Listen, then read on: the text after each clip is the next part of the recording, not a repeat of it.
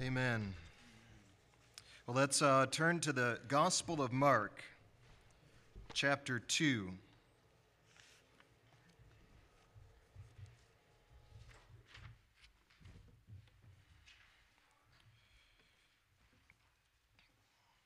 Our text this morning is the Gospel of Mark, chapter 2, verses 18 to 22. Hear the word of the Lord. Now, the disciples of John, and of the Pharisees, were fasting. Then they came and said to him, Why do the disciples of John and of the Pharisees fast, but your disciples do not fast? And Jesus said to them, Can the friends of the bridegroom fast while the bridegroom is with them? As long as they have the bridegroom with them, they cannot fast. But the days will come when the bridegroom will be taken away from them, and then they will fast in those days. No one sews a piece of unshrunk cloth on an old garment, or else the new piece pulls away from the old, and the tear is made worse. And no one puts new wine into old wineskins, or else the new wine bursts the wineskins. The wine is spilled, and the wineskins are ruined. But new wine must be put into new wineskins. Well, as we've seen before, the coming of Christ into our world introduced a radical spiritual revolution into the course of this world. And that revolution is seen here producing sparks of, uh, sparks of a conflict and of tension between the Lord Jesus Christ and the religious authorities of the day. We are in the midst of a section of the Gospel of Mark that outlines for us five polemical encounters between Jesus and the Pharisees and their scribes, these religious authorities. And in these five encounters, every single one is structured first by a controversy that's presented. There's a question that's put to the Lord with the attempt to baffle him or to confound him or to entrap him in his words. And then there is this all wise response by the Lord Jesus Christ, by which he silences the mouths of his critics and causes all to be amazed at the wisdom with which he speaks. And I'll remind you that these five encounters here culminate in chapter 3 and verse 6 what it says the Pharisees went out and immediately plotted with the Herodians against him how they might destroy him. They sought to kill him. They were gnashing their teeth and choking upon his teaching.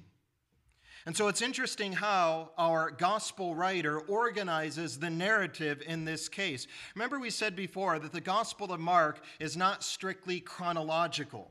In fact, none of the four gospel accounts are. They are relatively chronological. There, there is a chronological order to them leading up to the event of the cross and the resurrection. But there are other concerns that the gospel writers have in view. And we see that here in chapter 2, going into chapter 3, as Mark organizes these five polemical encounters thematically. He puts one right after another in order to emphasize Jesus' conflict with the authorities.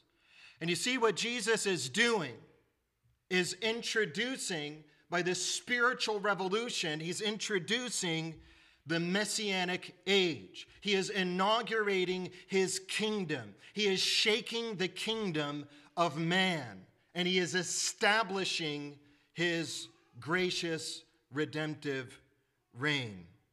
And so, notice in the first place in this text that we have a complaint for conformity. A complaint for conformity. Verse 18. the disciples of John and of the Pharisees were fasting. Then they came and said to him, Why did the disciples of John and of the Pharisees fast, but your disciples do not fast? What is here presented as a question is really a complaint. It's a complaint. It's a protest against the practice of Jesus, who had no concern to observe the traditions of Judaism with respect to their mandatory fasts. It was unthinkable for these religious authorities, for a rabbi, to break with their uniform practice, to disregard what they deemed to be essential spiritual disciplines. Jesus' conduct offended not only the Pharisees, but in this case, even the disciples of John the Baptist were taken back by him. Well, in the previous passage leading up to our text, we saw that Jesus was feasting in the house of Levi Matthew. And it's not certain, but it is possible that he did this precisely on one of the days that the Pharisees had designated as a fasting day. Either way, it's evident that Jesus was publicly eating on days when the strict adherents of Judaism were fasting. But you know, all their scruples with Jesus were not, in fact, motivated by zeal for the true teaching of the law of God. They were rather motivated by wicked contempt toward him. They despised him. They were seeking any reason to accuse him and discredit him publicly the light of Christ's goodness, the light of his love, the light of his holiness emanated from his person, emanated from his acts and his works and his miracles and his gestures and his words and his teachings, and exposed their bigotry, their pride, their self righteousness, and the malice of their hearts. And they were offended because his benevolent conduct exposed by way of contrast the evil of their ways. Instead of responding to his message with faith and repentance, they devised an endless array of crafty word traps so that they can indict him for some, for any slip of the tongue and they resorted to verbally assaulting him with all kinds of classical ad hominem fallacies, trying to undermine his message by discrediting him as the messenger. They saw his teaching, this spiritual revolution that he came to introduce, as a threat to everything they held dear. And they were right. In Matthew 11, 18 and 19, Jesus said, For John, that's John the Baptist, came neither eating nor drinking, and they say he has a demon. The Son of Man came eating and drinking, and they say, Look, a, a, a glutton and a winebibber, a friend of tax collectors and sinners. But he said, But wisdom is justified by her children his kind hearted hospitality toward this group of social outcasts, these categorical sinners of the day, these tax collectors and their henchmen, these thugs, these prostitutes. His kind hearted hospitality toward them, his reflection of the character of the God of love and truth and grace was drawing these sinners to faith and discipleship. Wisdom is justified by her children. Yet our passage is remarkable in that here we see the disciples of John the Baptist teaming up with the Pharisees in a bid to fault find with Jesus. The disciples of John. The disciples of John, in fact, are a key player in this event in the parallel text in the Gospel of Luke. Luke only mentions the disciples of John. It would appear that they're the ones that took initiative in raising this implicit accusation against the Lord. But here, what the Lord goes on to say about the new cloth and the wineskins, that was especially pertinent to the disciples of John the Baptist. Because they were trying to fit that new message of the prophet John, who was announcing that Messiah was coming with his kingdom. They were trying to fit that message about the dawn of the messianic age into the old structures of Second Temple Judaism old wineskins, old cloths. And so when the disciples of John raise this question, they're immediately suspect. John, of course, was a true prophet. He preached the truth, he preached the gospel, he preached faith and repentance, he preached Christ, he preached the way of salvation. And all of Judea and the surrounding regions went out to John to hear him preach. And a great number of them, we don't know how many, but a great number of them became disciples of John the Baptist. And no doubt many of them were true believers. But at this point in the narrative, you remember, Mark 1:14 indicates that John was in prison. John was already in prison. John had already previously pointed out as well that Jesus is the Lamb of God who came to take away the sin of the world. That's John 129. John had already said in the presence of his disciples that he saw the Spirit descending on Jesus to mark him out as the anointed one, as the Messiah. And he further said in the Gospel of John 1 32 to 34 that he felt himself unworthy to even be the slave of Jesus. And John clearly said in verse 40 of John chapter 1 I have seen and testified that this is the Son of God. Verse 34, all the way down to 40. And then we read that Andrew, who was now in the company of Jesus and who would be named one of the 12 apostles, was originally a disciple of John the Baptist. And when John was pointing at Jesus and self deprecating to exalt Jesus Christ, Andrew departed from John the Baptist and literally started to follow Christ. Followed him around. He said, Rabbi, where are you going?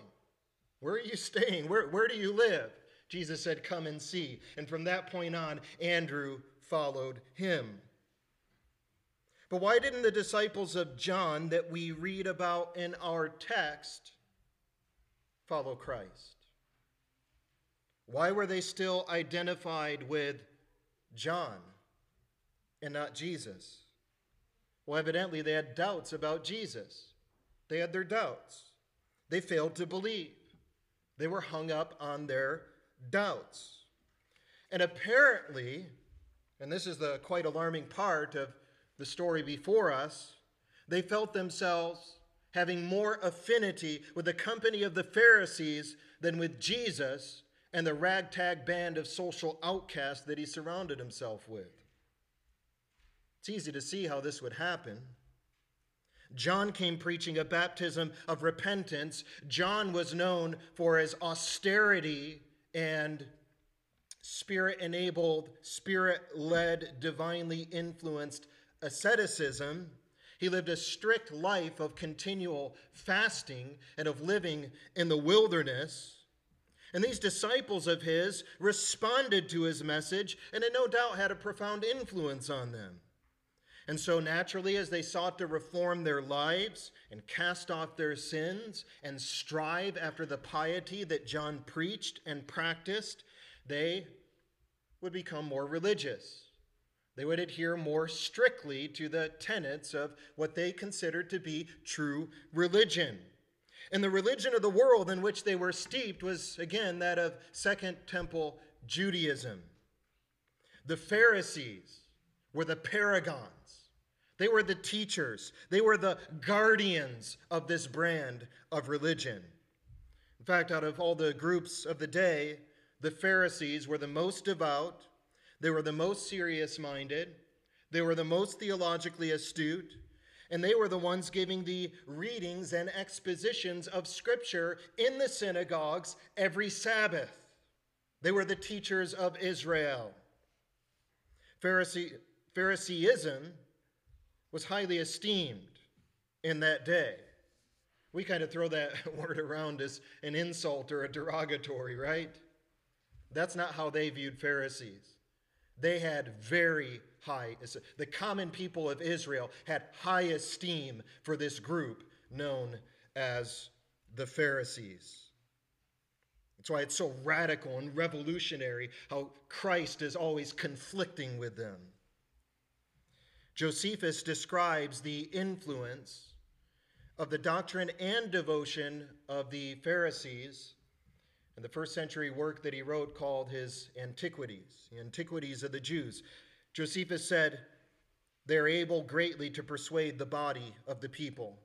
And whatsoever they do about divine worship, prayers, and sacrifices, they, the people, perform them according to their direction insomuch that the cities gave great attestations to them on account of their entire virtuous conduct, both in the actions of their lives and their discourses also.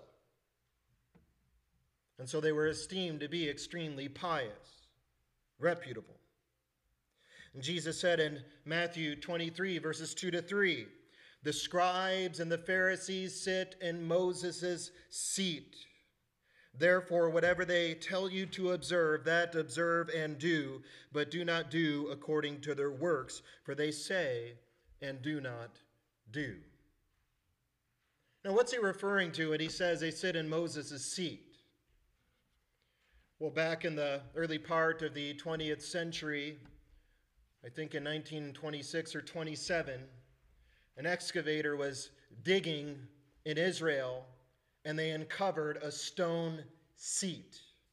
And it had words in Aramaic inscribed on that seat, and it was found in the vicinity of the synagogue in Chorazin, where Jesus actually preached.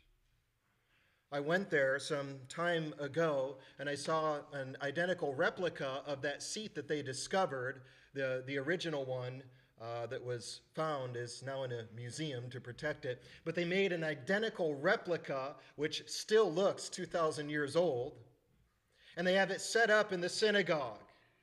And a dear pastor friend of mine actually had the nerve to sit in that seat, and I took a picture of him.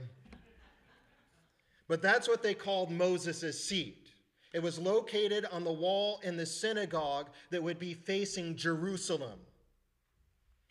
And synagogues weren't like most churches are set up. Most churches are set up so that everybody's back is facing the entrance and the exit. The synagogues were set up the opposite way. The entryway would be facing Jerusalem, and the entire congregation would be facing that entry and exit way in order to be pointed toward Jerusalem. The seat of Moses would be there. Rabbis wouldn't stand to teach and preach, they would sit to teach and preach. That's why in the Sermon on the Mount it begins by saying Jesus sat and his disciples gathered around him, and then he opened up his mouth and taught. Moses' seat was the official teaching office and responsibility in ancient Israel. And the Lord Jesus even acknowledges the right and prerogative of this band, this group of Pharisees, to assume the seat of Moses and to teach do as they say. Much of their doctrine was true. They believed in the resurrection of the dead. They believed in the spiritual realm. They believed in angels and spirits. They believed in life everlasting. They gave at least lip service to the grace of God in salvation, although they contradicted it with really their theology and the way it worked out. Do as they say, though, and not as they do, he says. But what did they do? What was it that was so grievous about their practice? Well, Jesus explains in the following verses in Matthew 23 For they bind heavy burdens, hard to bear, and lay them on men's shoulders, but they themselves will not move them with one of their fingers. But all their works they do, he says, to be seen by men. One scholar explains Believing that Torah was prescriptive for all of life, the Pharisees wove an increasingly intricate web of regulations around it, whose purpose may have been motivated by the desire to honor Torah, but whose effect was a confining and even crushing burden on human existence. Well, that's exactly what they did with their fasting. They bound the consciences of others with social pressure to fast, and they even made ostentatious displays of their fasting in public. The Old Testament, the Torah, yes, Moses himself did command fasting, but only once a year, on Yom Kippur, the Day of Atonement. But according to the ancient rabbinical tractate from the Mishnah known as the Ta'anit, instructions about fasting, ancient Judaism codified three additional kinds of fasting. In fact, what the Mishnah teaches about fasting there uh, pretty closely aligns to what the teaching of the or the consensus of the entire Old Testament is. It said that one type of fast was to lament national tragedies. Another was for times of crises, such as war, drought, plague, and famine. And the third kind of fast was a personal, self imposed fast. The Pharisees themselves typically fasted from dawn till dusk every Monday and Thursday. Listen, Jesus' parable in Luke 18, the Pharisee boasted over against the tax collector, saying, I fast twice a week. Well, the Lord exposed the hypocrisy of the Pharisees in the Sermon on the Mount when he spoke about the proper approach to prayer and to almsgiving and to fasting. In fact, those three things were known among the ancient rabbis as the three pillars of Judaism. They call them the three pillars. Listen to what Jesus said in Matthew 6 16 to 18. This is instruction for us. Moreover, when you fast, do not be like the hypocrites with a sad countenance, for they disfigure their faces that they may appear to men to be fasting. Assuredly, I say to you, they have their reward. But you, when you fast, anoint your head and wash your face, so that you do not appear to men to be fasting, but to your Father who is in the secret place. And your Father who sees in secret will reward you openly. Well, the rabbis often referred to fasting as an affliction of the soul, thereby designating it as a sacrificial act of piety. They made much of their affliction and misery in public in order to evoke praise and admiration from others. Look at how spiritual they are. Look at how holy they are. Look at how gloomy and austere they are. Look how much misery they voluntarily put themselves through because they love God so much. Kent Hughes explained that the Pharisees actually whitened their faces, put ashes on their heads. Sounds kind of familiar. Ashes on the forehead.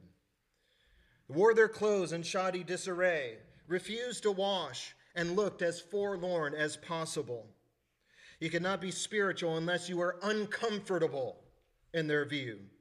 They thought spirituality makes you do things that you do not want to do and keeps you from doing the things that you want to do. How many people have a view of spirituality like that today? Christianity is all about what you want to do but can't. Such is a disposition of an unregenerate heart. That takes no true delight in the commandments of God, but only submits to them in an externalistic way with ulterior motives. Oh, brethren, we need to guard against that kind of thing. We need to guard our hearts and watch over our hearts zealously. Lest in going through the motions of the Christian life, daily prayer, spending time in the Word of God, worshiping with the people of God, lest these things become to us a mere mundane act and mundane acts of devotion that we do that we really don't want to do. Of course, there is a time and a place for when we feel rather averse in our affections or even in our health to spiritual duties. There is, you know, a place when self denial enters in and cross bearing really comes to bear. But that shouldn't be the ordinary disposition that we have toward the things of God. They should be our delight, our joy the source of our strength and spiritual refreshment.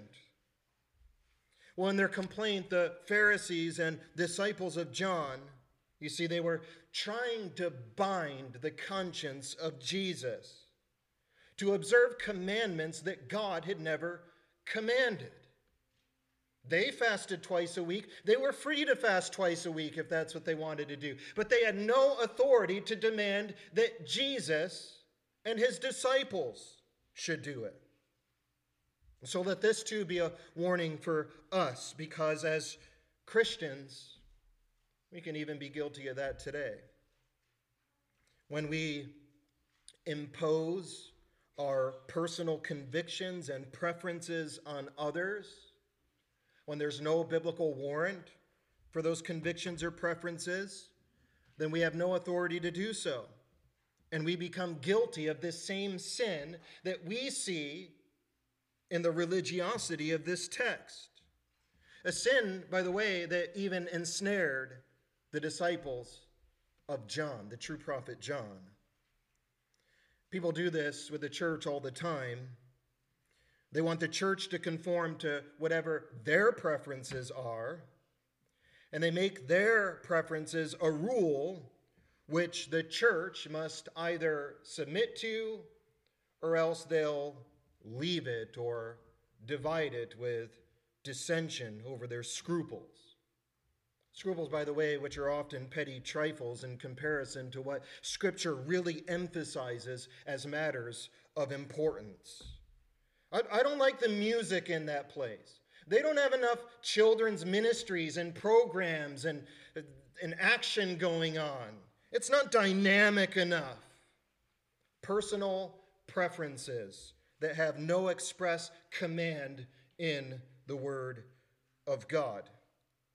Our faith, our worship, our practices must submit to the teachings of the Word of God, neither omitting nor going beyond what it commands. We have no right to bind the practice of any church or bind the practice of any fellow believer beyond that which Scripture commands. It's not right to make up our own laws, our own preferences, our own agendas, imposing them as some binding demand on others, because in doing so, we intrude into the domain of God. John Calvin called this an evil arising out of fastidiousness and pride, when every man would willingly compel the whole world to copy his example. If anything pleases us, we forthright desire to make it a law, that others may live according to our pleasure. He said, Let us first learn not to place holiness in outward and indifferent matters, and at the same time to restrain ourselves by moderation and equity, that we may not desire to restrict others to what we approve, but may allow everyone to retain his freedom. This freedom of conscience, brethren, it's our blood bought right as children of God. 1 Corinthians 7:23 You were bought with a price. Do not become slaves of men. Elsewhere, Paul exhorted, Galatians 5:1, Stand fast, therefore, in the liberty by which Christ has made us free, and do not be entangled, and, uh, entangled again with the yoke of bondage. We see this all the time. Somebody will be a very genuine and sincere believer, and they're walking with the Lord and they love the Lord, but all of a sudden they get in a scruple with another believer and in addition to the Ten Commandments, they make up some other commandment that becomes the standard by which this other believer is accepted into their warm fellowship. And so, in addition to you shall not lie, and you shall not steal, and you shall not kill, comes commands like you shall not drink Mountain Dew. Such things can really destroy the unity of the church. The 1689 London Baptist Confession says in chapter 21, paragraph 2 God alone is the Lord of the conscience, and he has left it free from the doctrines and commandments of men which are in anything contrary to his word or not contained in it. So that to believe such doctrines, abstaining from meat during Lent, etc., etc., so that to believe such doctrines or obey such commands out of conscience is to betray true liberty of conscience and the requiring of an implicit faith, an absolute and blind obedience, is to destroy liberty of conscience and it's to destroy reason also. That's the Reformed position on our liberty as blood bought children of God. Jesus refused to permit that his conscience would be bound with the commandments of the disciples of John and the Pharisees. Because if he did, then he would be ascribing to men an authority that belonged only to God and therefore sinning. And he refused to sin. There is a time and a place for fasting, Ecclesiastes 3:1 says, "To everything there is a season, a time for every purpose under heaven." But that time was not then. These religious despots were blind to the time, this glorious, privileged time in which they lived, a time that inaugurated the dawn of the Messianic age which was, in fact, this is our second point, a cause for celebration. It's a cause for celebration. We see this in verse 19. Jesus said to them, Can the friends of the bridegroom fast while the bridegroom is with them? As long as they have the bridegroom with them, they cannot fast. Well, this, of course, is an analogy drawn from the customs of the ancient Jewish wedding. When a man married a virgin, they celebrated for seven full days. It wasn't a wedding day, it was a wedding week. Jewish weddings were festive with praises, music, dancing, feasting, tons of eating and drinking, laughter, rejoicing, and much song. The friends of the bridegroom were his specially invited guests and they had various tasks, but they had one main responsibility. You know what it was? Attend every day, eat and drink as much as they could with merriment of heart, and enjoy the festivities. That was their job. Fasting in the Old Testament, to the contrary, is associated with mourning, with affliction of soul with acts of penitence and other gestures of spiritual humiliation and repentance. That's why it was done on Yom Kippur. Leviticus 23 27 says, Of the Day of Atonement, it shall be a holy convocation for you. You shall afflict your souls and offer an offering made by fire to the Lord. That's a day when the high priest would enter the inner sanctum of the Holy of Holies and sprinkle the mercy seat with the blood seven times. It's a day of affliction, it says. David fasted when the words of the prophet Nathan pierced his soul, and he realized that his child was about to die, 2 Samuel 12. The Jews fasted in the book of Esther when the letters were sent by couriers into all the king's provinces to destroy, to kill, and to annihilate all the Jews, both young and old, little children and women, in one day. It was the plot of the wicked Haman.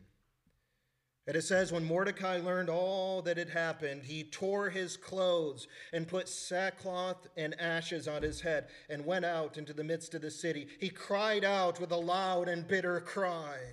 And in every province where the king's command and decree arrived, there was great mourning among the Jews, with fasting, weeping, and wailing, and many lay in sackcloth and ashes. Nineveh fasted when Jonah proclaimed that they would be destroyed. When Daniel interceded for the sin of Israel during their Babylonian captivity, he wrote, Then I set my face toward the Lord God to make request by prayer and supplications with fasting, sackcloth, and ashes. And I prayed to the Lord my God and made confession. Daniel 9, 3 to 4. Mourning is for crises, it's for tragedies, even for funerals, but it's not for weddings. The words of Jesus even one up the Pharisees at their own game. Because the rabbinic tradition that they themselves taught expressly forbade wedding guests to fast whenever they attended a wedding. There was a rabbinic rule against that.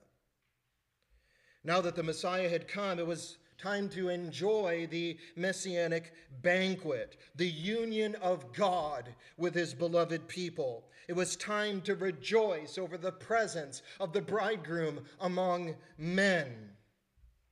Matthew and his tax collecting friends got the point. They celebrated with feasting. Remember how we explained that the Greek text actually says that Jesus reclined at table. This wasn't an ordinary meal, they were reclining and banqueting and feasting and celebrating together. But the Pharisees stayed somber, grave, and gloomy. They accused Jesus of sinning for not following their traditions, but Jesus, by his words here, shows that they, in fact, were the ones sinning by failing to apply the word of God properly. And he uses his own, their own tradition to condemn them out of their own mouths. His divine wisdom was insurmountable, and he did it all with just two little sentences a question and an answer. But his words display the glory of his wisdom in more ways than this. With a simple question and answer that he gives in verse 19, he draws inference from the rabbinic tradition to refute the Pharisees as he simultaneously draws from the words that John the Baptist said about him. This, of course, was meant to remind the disciples of John about what their rabbi taught. We read about this in the Gospel of John, chapter 3. Before John was put in prison, it says, remember our text in Mark is it 114 said John was put in prison. So this was before he was put in prison. It says that there arose a dispute among some of John's disciples and the Jews about purification. And they came to John, the, the Baptist, and said to him, Rabbi, he who was with you beyond the Jordan, to whom you have testified, behold, he is baptizing, and all are coming to him. John answered and said, A man can receive nothing unless it has been given to him from heaven. You yourselves bear me witness that I said, I am not the Christ, but I have been sent before him. Notice what he says. He who has the bride is the bridegroom. That's all these followers that are going after Christ. They're the bride, he's the bridegroom. But John says, But the friend of the bridegroom who stands and hears him rejoices greatly because of the bridegroom's voice. That's what friends of the bridegroom had to do at weddings. They had to celebrate and rejoice. He says, Therefore, this joy of mine is fulfilled. He must increase, but I must decrease. Well, it couldn't be any clearer, could it? The disciples of John, they were jealous that more people were following Jesus than John. And John answers by humiliating himself and lifting up the Lord Jesus Christ, referring to himself as merely the friend of the bridegroom and Jesus as the husbandman of Israel. So here in Mark 2:19, with one simple analogy, Jesus condemns the Pharisees while tactfully rebuking the disciples of John for the sake of their own souls to win them over to faith. He's saying, in essence, You're not believing what your prophet, your rabbi John said about me. But the wisdom of his words goes even further. For out of this analogy drawn from John, who, again, everybody recognized as a prophet, even the Pharisees feared saying that John was not a prophet. They said, Jesus is a devil. He's got Beelzebub. He casts out demons by the power of the devil. But they dared not say that about John the Baptist. Everybody recognized he was a prophet. And so, out of this analogy drawn from John the Baptist, Jesus evokes a testimony concerning not only his messianic identity, but his divine identity. In the Old Testament, the Messiah is never expressly referred to as the bridegroom, but God often is. God often is. Isaiah 54 5 says, For your Maker is your husband. The Lord of hosts, Yahweh of hosts is his name, and your Redeemer is the Holy One of Israel. He is called the God of the whole earth. Couldn't be clearer. Isaiah 62 5 says, And as the bridegroom rejoices over the bride, so shall your God rejoice over you.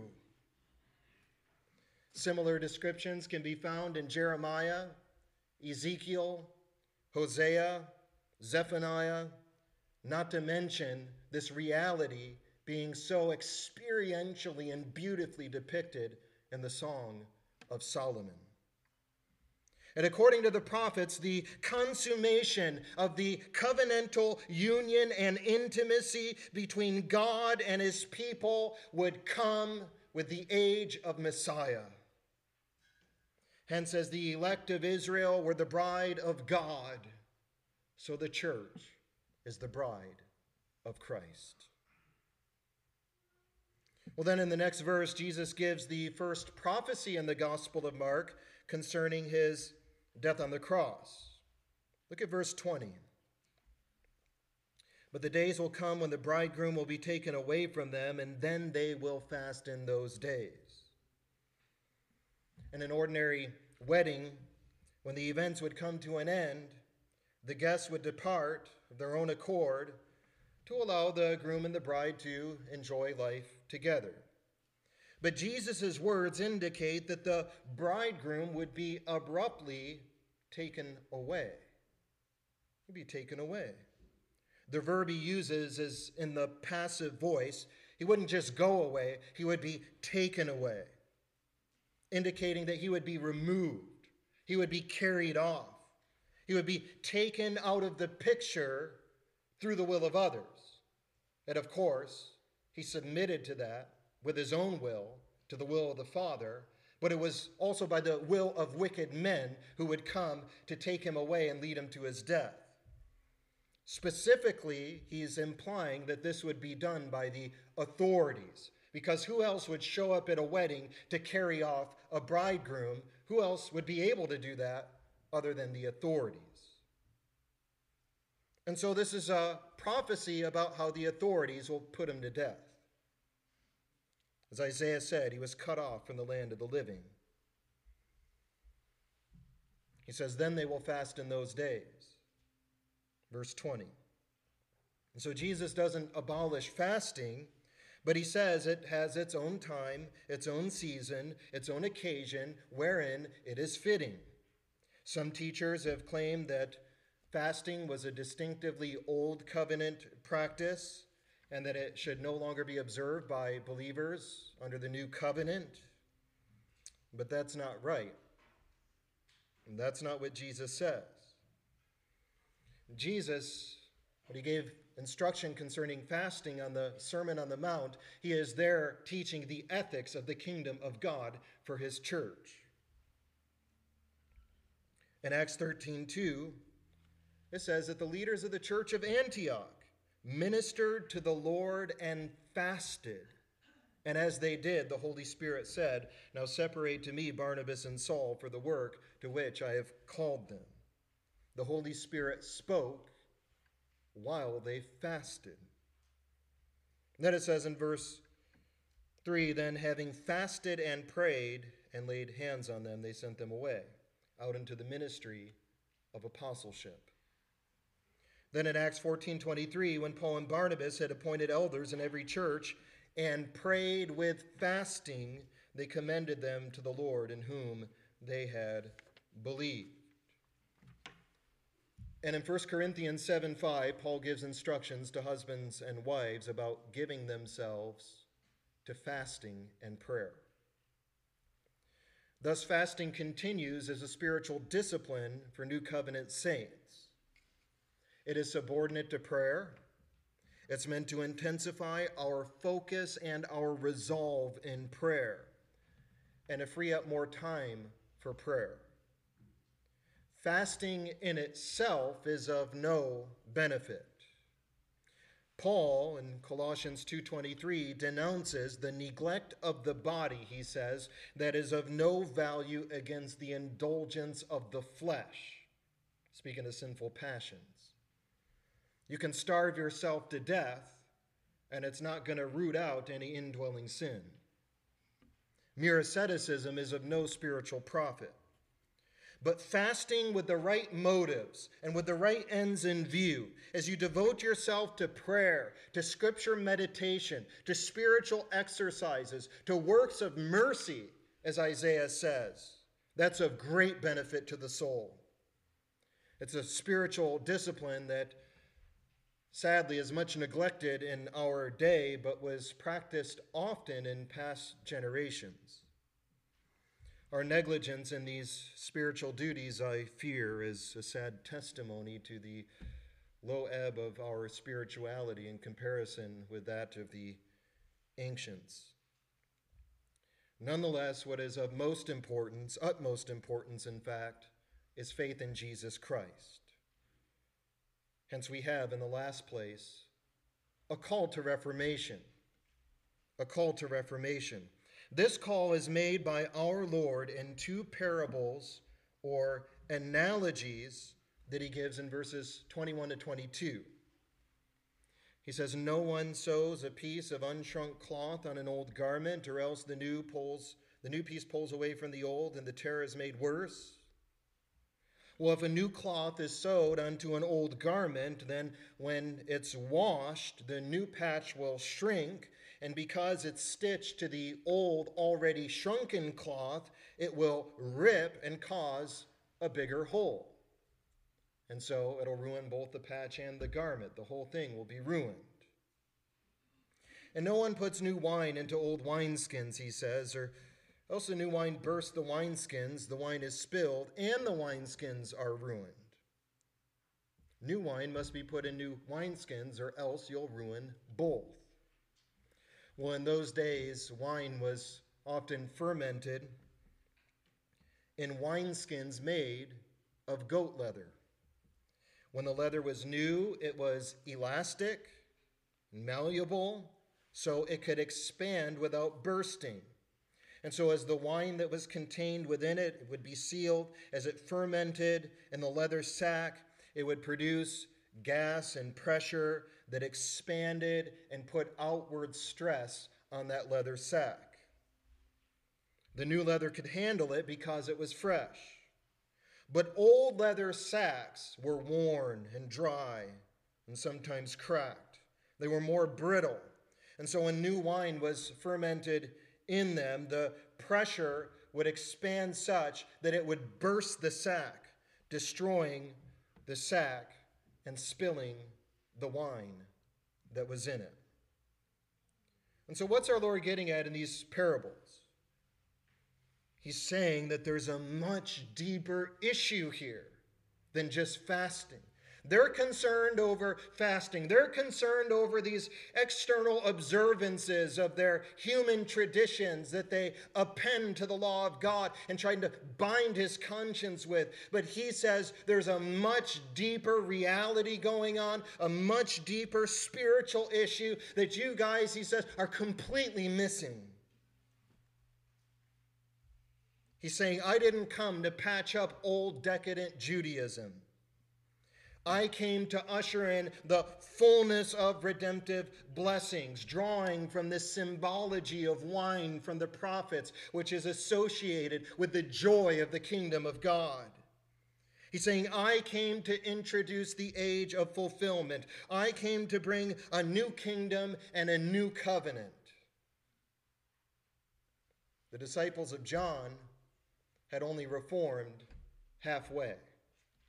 They heeded the teaching of John, but they're still arguing about purification and fasting and things like this.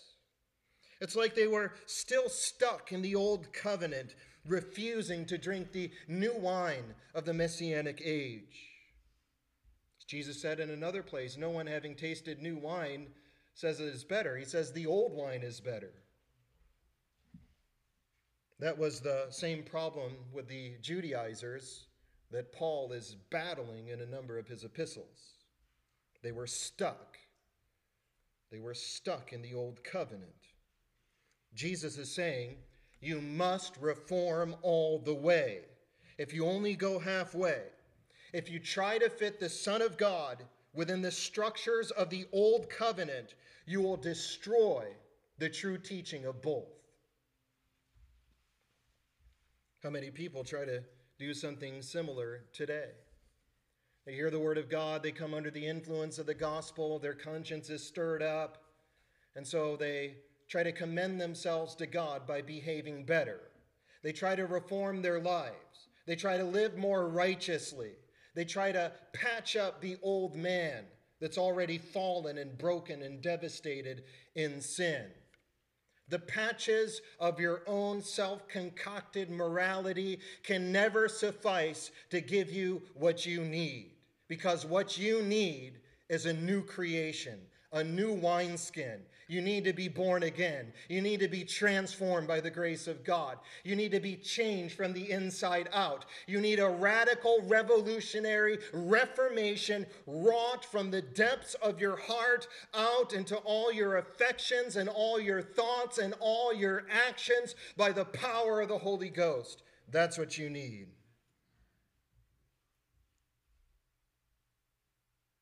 But there's a question that arises here, is there not?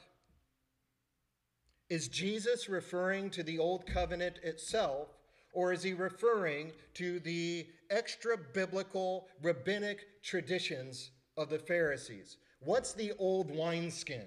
The Old Covenant, or all these traditions of the Pharisees? I think it's a combination of both.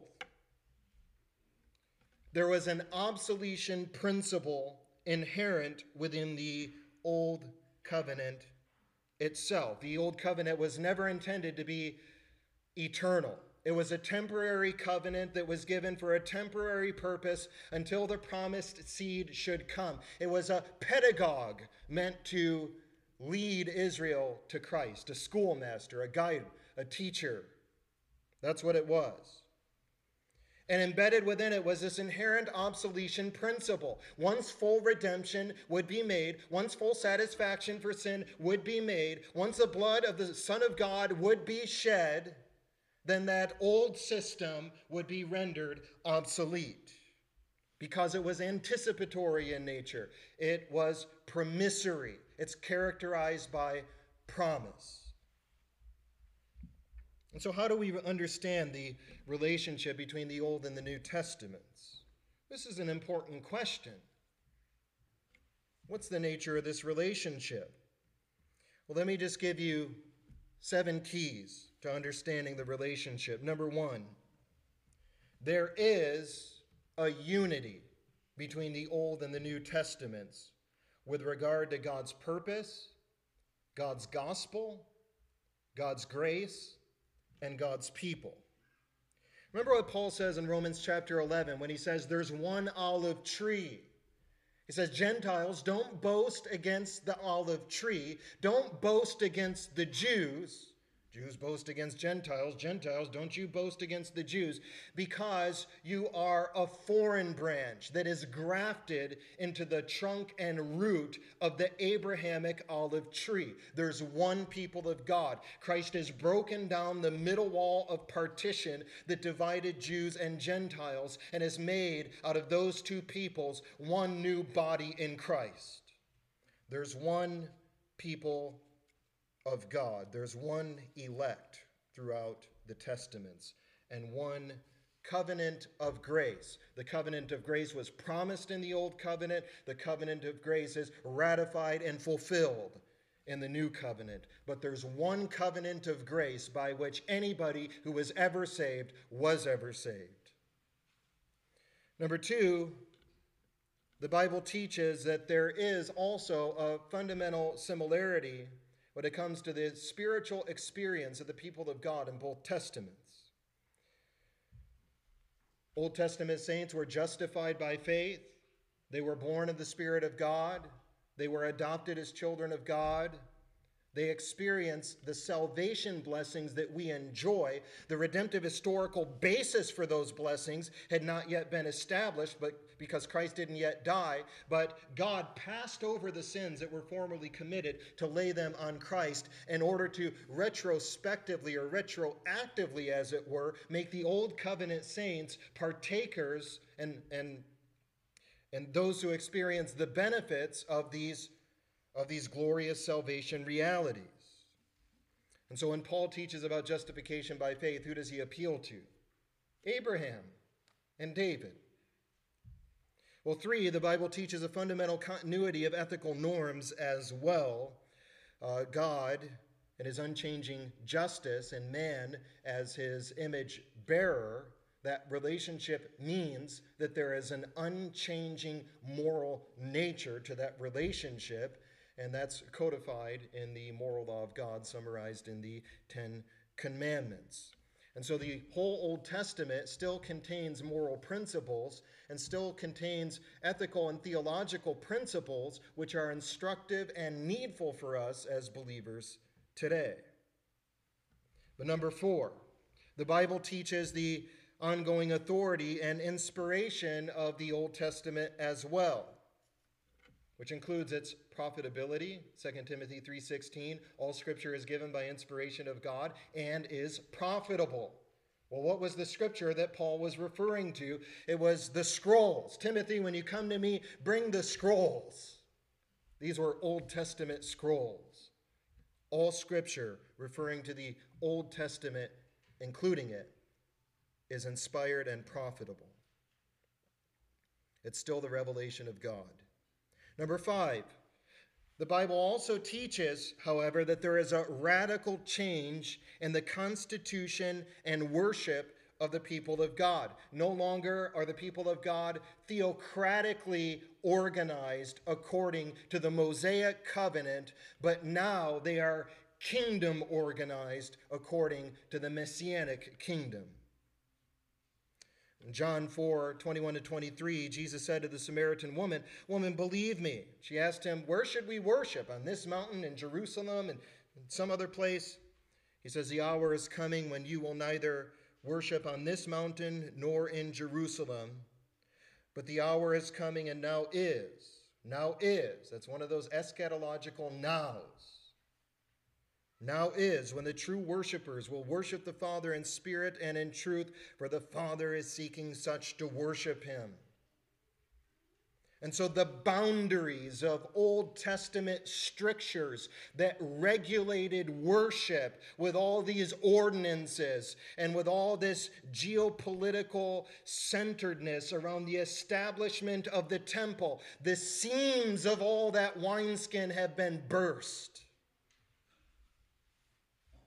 Number six, the Bible teaches that ceremonial and civil laws are abolished and that their meaning, their significance, and what they pointed to is all fulfilled in Christ.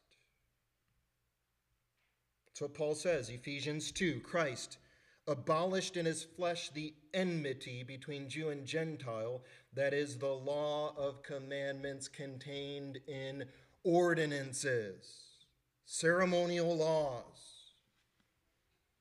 God reconciled Jews and Gentiles in one body through the cross, thereby putting to death the enmity, he says. And so, as Peter has that vision in the book of the Acts, Peter, don't call anything unclean. There is a radical shift. And number seven, the Bible teaches that the new covenant replaces the old covenant. Hebrews 8:13 and that he says, a new covenant, he has made the first obsolete. And he says, now what is becoming obsolete and growing old is ready to vanish away. And the author to the Hebrews, writing as I take him to be before 70 AD, is thereby giving a prophecy about the coming destruction of the temple. It's ready to vanish away. All this priesthood, all this Levitical sacrificial system that he's talking about in the book of Hebrews, it's ready to vanish away. It's already waxed old, but it's about to be taken out by the judgment of God. 2 Corinthians 3 10 to 11 says, For even what was made glorious, speaking of the old covenant, had no glory in this respect because of the glory that excels. For what is passing away was glorious, but what remains is much more glorious, he says. And so it's like holding a candle up to the bright light of the sun. Old covenant and new covenant. And the fundamental trait of new covenant Christianity our Lord is teaching in this analogy is joy and enjoyment in the realization of salvation.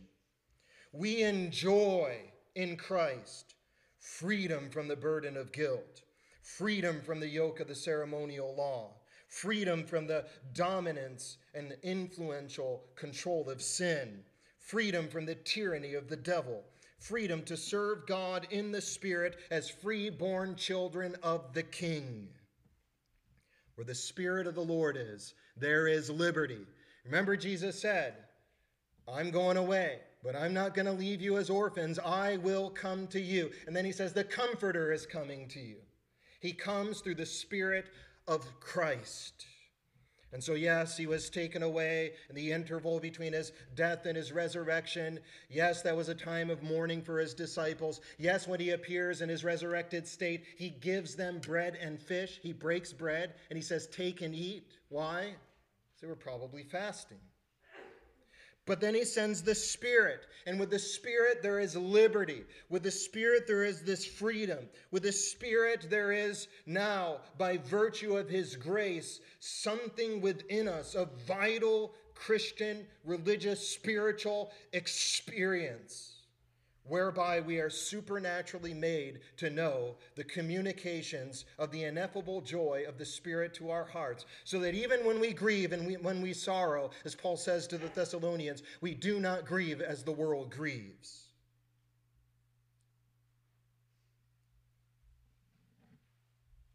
We have freedom. But you, brethren, have been called to liberty. Only do not use your liberty as an opportunity for the flesh, but through love serve one another. Well, the question posed by this image of the wedding feast and these two parables is not whether the disciples will, like sewing a patch on an old garment or refilling an old container.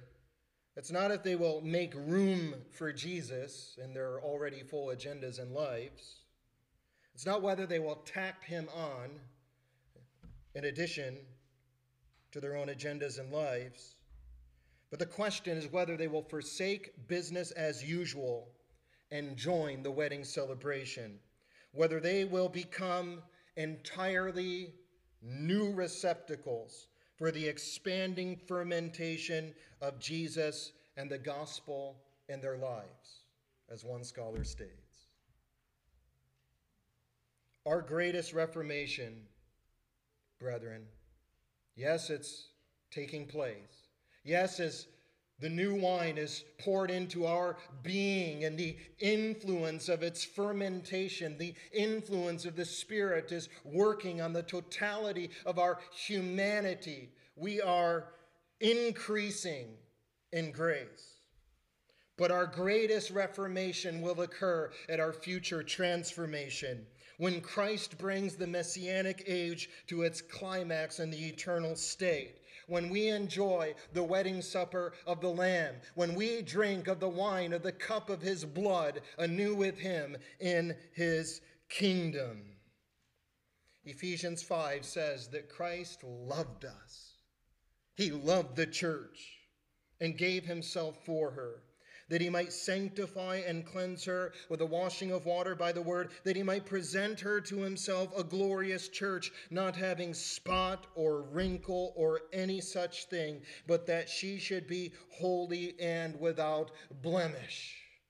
What great joy and rejoicing there will be on that day when, before the presence of the Lamb and his holy angels, we are set free from sin once and for all. No more pestering, indwelling sin, molesting our consciences and dragging us down. No more garments of heaviness. No more grieving. No more losses. No more crying. No more tears but perpetual waves and oceans of divine love and joy rolling over our souls, saturating our affections, and diffusing us beyond what words can describe with a fullness of glorious reality that we can't even now imagine. Let's pray. O oh Lord, help us to keep this hope before our eyes O Lord, help us to be vessels for your honor as new creatures filled with your Spirit, Lord. Help us to rejoice. Help us in the midst of all our pains and sorrows, Lord, not to be overwhelmed with them, but to know the fruit of the Spirit in our lives, which is joy. Help us not to place our religion in external things, for we know the kingdom of God is not eating and drinking or refraining from food and drink, but righteousness, peace, and joy in the Holy Spirit. Let us know that reality in its fullness. In Christ's name, amen.